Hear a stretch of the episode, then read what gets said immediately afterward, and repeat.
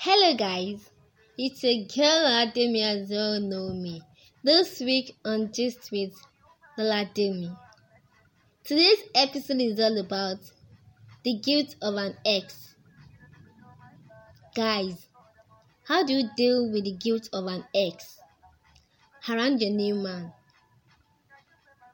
I mean, how do you talk about an ex with your next? Do you have to talk about everything that happened with your ex, with your new partner? No, at the end of the day, an ex is meant to be an ex now. For a reason, right? So it has to stay in the past. The question is, guys, how do you date with the guilt of an ex? I mean, how do you deal with the guilt of an ex? Feel free to send us your comments on Instagram at gist underscore with underscore Day. The gist with Lolademi.